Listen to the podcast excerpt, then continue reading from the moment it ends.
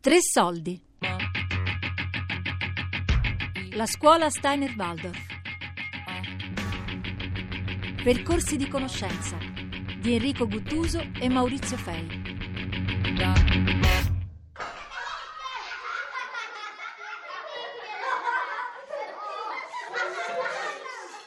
Esistono soltanto tre modi efficaci per educare. Con la paura, con l'ambizione, con l'amore. Noi rinunciamo ai primi due. Rudolf Steiner. Allora, proviamo a entrare a scuola, in una scuola Waldorf, in una scuola in cui si fa la pedagogia steineriana. Troveremo per prima cosa la scuola materna, l'asilo, e questa scuola materna è quella che si occupa del cosiddetto primo settennio, cioè di un bambino che lascia la sua casa possibilmente ai tre anni e rimane nella scuola materna fino a circa il compimento dei sei anni e mezzo. Che cos'è questo, questo ambiente?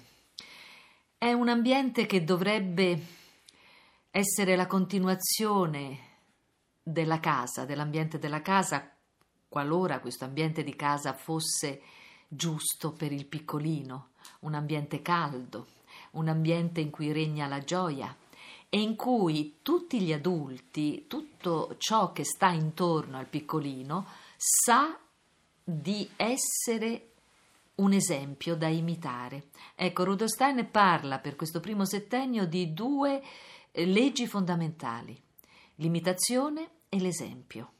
Il bambino piccolo sta costruendo il suo corpo, il suo corpo fisico, sta dando forma ai suoi organi e questo lo fa seguendo l'imitazione, cioè tutto quello che c'è intorno a lui penetra profondamente non ancora nella sua anima, cioè psicologicamente, ma profondamente proprio nella struttura fisica eh, muove l'onda del sangue, del respiro. E, e, l'adulto sa che tutto ciò che muove intorno a questo piccolo bambino, il gesto che compie, la voce che porta, i, i sentimenti, i pensieri che lui ha coltivato dentro di sé, quello che è, ecco, quello che è come essere umano, tutto questo andrà a, ad aiutare questa crescita fisica del bambino.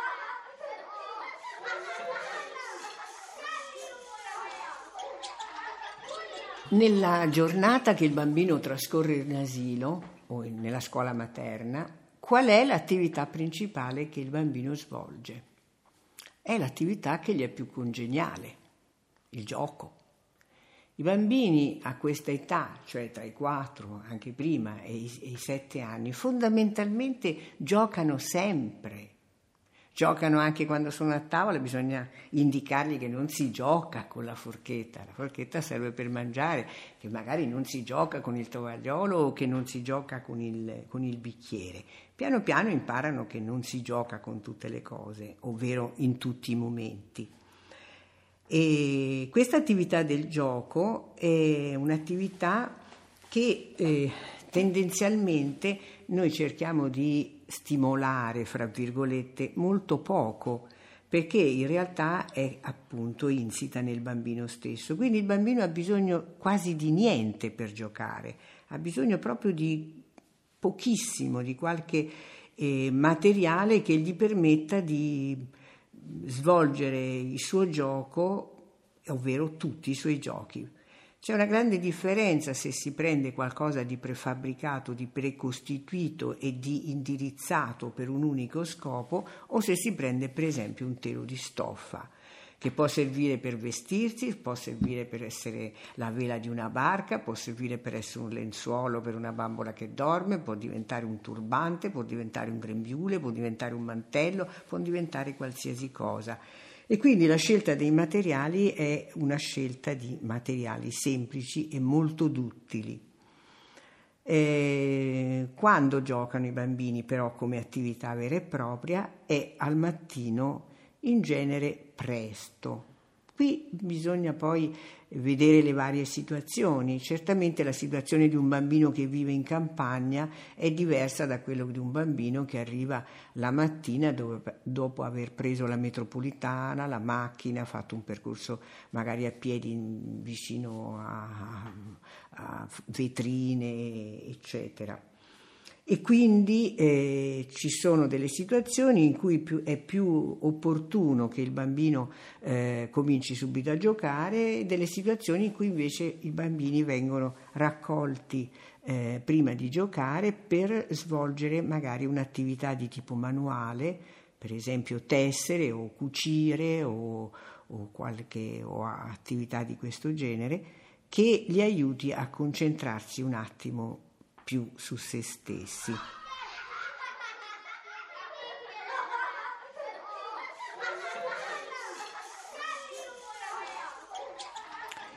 E, ehm, orientativamente, eh, dopo aver fatto un, come ho detto, un piccolo lavoro e aver giocato, i bambini a un certo punto aiutano e mettono in ordine di nuovo la stanza che nel momento del gioco è completamente eh, in movimento. Sembra come dire, il, un, villaggio, un villaggio quando c'è il mercato, c'è grande movimento, grande brusio, grande eh, trasformazione.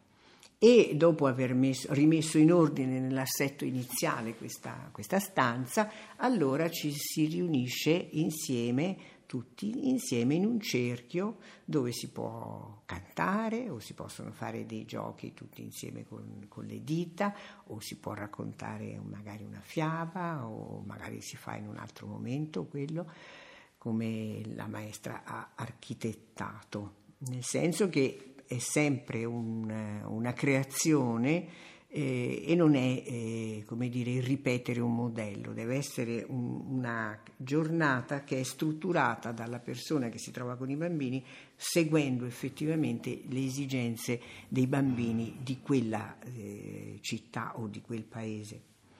E dopo questo, diciamo, questo momento di canto e di, e di gioco insieme, di gioco parlato, allora si passa magari a un'attività invece più silenziosa, che può essere il disegnare, che può essere il dipingere, che può essere il eh, lavorare con la, la, pasta da pane. E dopodiché eh, i bambini, diciamo, eh, per esempio, in alcuni casi vengono portati magari in giardino, se questo è possibile. C'è anche da considerare che quello che è la, un aspetto importante che viene curato è che il bambino possa alternare in modo ritmico attività più di concentrazione e più di espansione, che quindi si, si alternino dei momenti in cui il bambino è più con se stesso e dei momenti in cui invece più si espande insieme con gli altri.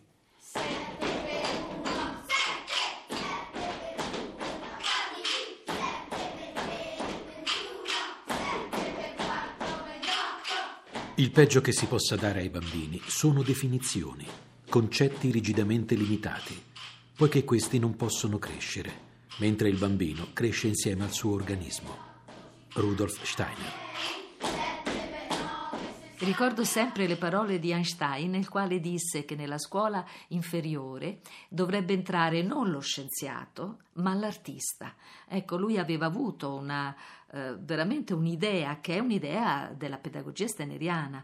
Il secondo settennio ancora non deve svegliare le forme mh, intellettuali e concettuali che porteranno alla scienza, ma deve nutrire profondamente tutte le forze artistiche. Come nel primo settennio il mondo era buono, così in questo momento il, buono, il mondo diventa bello. Bisogna portare incontro al bambino la bellezza della conoscenza, la bellezza del mondo. E qui comincia il suo secondo settennio. Noi sappiamo che la scuola Waldorf accoglie i bambini circa verso i sette anni e eh, fa un ciclo unico delle elementari e delle medie, che è un ciclo di otto anni, quindi li lascia verso il quattordicesimo anno, verso la pubertà. In questo secondo eh, settennio il bambino non deve solo eh, più eh, essere educato attraverso l'esempio e attraverso l'imitazione, ma ora deve sopraggiungere qualche cosa di nuovo. Intanto chi è? Chi è questo essere? Eh, quando era piccino, nel primo settennio, era un essere tutto volontà, noi vediamo il grande movimento che hanno i bambini piccini. E adesso questo movimento diventa più interiorizzato, comincia a stimolare la fantasia interiore e il bambino diventa un piccolo artista. Ehm, tutto viene dato attraverso immagini, mentre i concetti, non lo sappiamo, è qualcosa ormai di definito e Rudolf Steiner lo paragonava a un paio di scarpe, a un paio di scarpette che non verranno mai cambiate eh, anche se il piede crescerà, mentre le immagini continuamente possono, possono crescere dentro il bambino. E, e tutta la conoscenza viene portata attraverso questi due filoni, l'immagine e l'arte.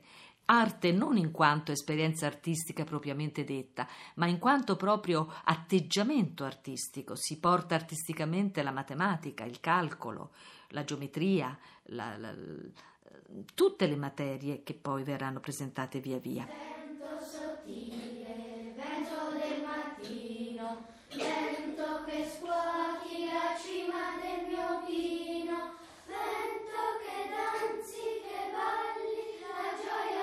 ci porti, vento sottile.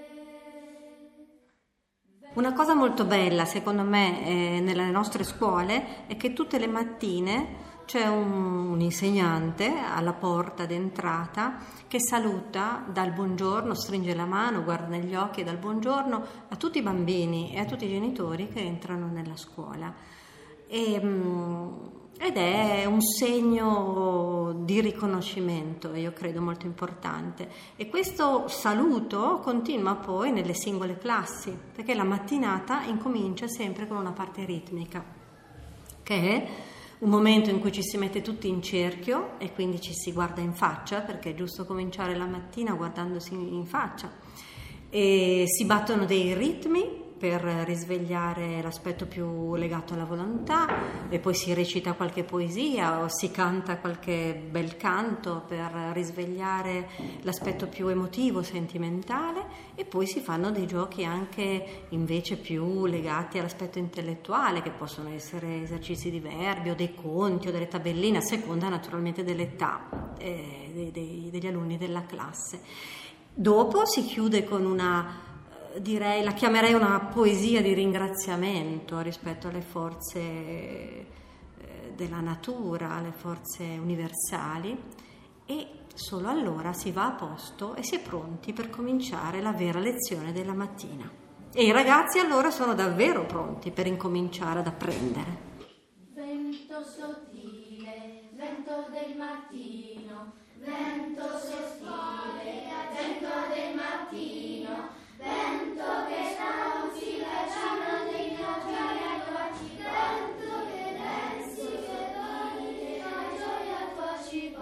Tre soldi. La scuola Steiner Waldorf. Percorsi di conoscenza di Enrico Guttuso e Maurizio Fei. A cura di Fabiana Carobolante, Daria Corrias, Elisabetta Parisi e Lorenzo Pavolini. Podcast su tresoldi.rai.it